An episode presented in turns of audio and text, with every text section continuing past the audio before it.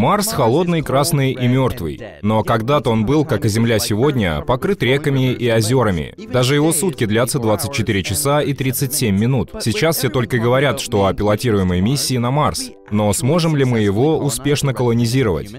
Начнем с хорошего. Там полно воды. По расчетам на обоих полюсах находится более 5 миллионов кубических километров льда. Если их растопить, то этой воды хватит, чтобы превратить всю поверхность в огромный океан глубиной 35 метров. Эта вода поможет решить и вторую проблему в лице атмосферы. У Марса она очень тонкая и состоит почти полностью из углекислого газа, а не из привычного людям кислорода. Колонисты с помощью электричества могли бы расщеплять воду на водород и кислород. Потом закачиваем этот кислород в герметичные дома, и вот у нас уже есть где потусить. Другим препятствием будет, конечно же, еда. Отправлять на Марс животных будет трудновато, поэтому колонистам придется начать с вегетарианства. Растениям же нужен свет, а учитывая тот факт, что от Солнца до Марса в полтора раза дальше, чем до Земли, интенсивность получаемого света будет почти в два раза ниже.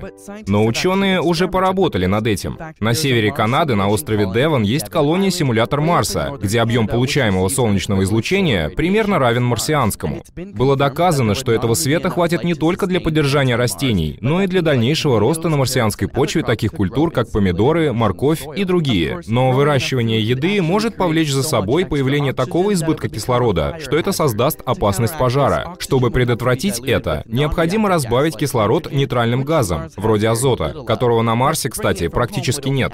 Но доставка его с Земли только увеличит стоимость перелета. К слову о доставке грузов с Земли. Рано или поздно техника выйдет из строя и потребуются запчасти.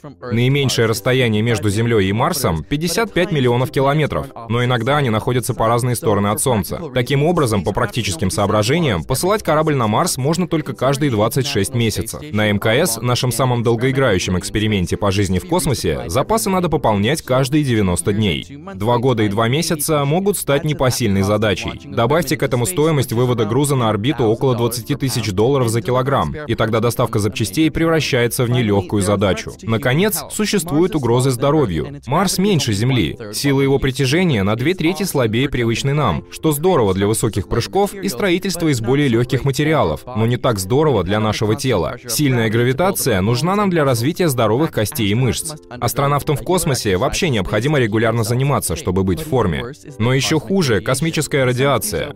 Солнце излучает миллиарды высокоэнергетических частиц, которые которые могут повредить нашу ДНК и вызвать рак. К счастью, сильное магнитное поле Земли отражает 99,9% этих частиц. Однако у Марса нет магнитного поля, что означает полную уязвимость космонавтов. Даже при самом быстром полете риск развития рака вырастает на более чем 3%. Теоретически все эти проблемы преодолимы. Возможно, будут созданы супермагниты для отражения радиации, продвинутые двигатели сократят время полета до Марса, и, может быть, нам даже удастся разработать новое поколение создания 3D-принтеров, чтобы печатать запчасти из марсианских ресурсов. Но все это потребует значительных технологических прорывов по сравнению с тем, что у нас есть сейчас. Вполне возможно, что люди, которые создадут эти технологии, уже родились. Может, это вы хотите стать марсианином?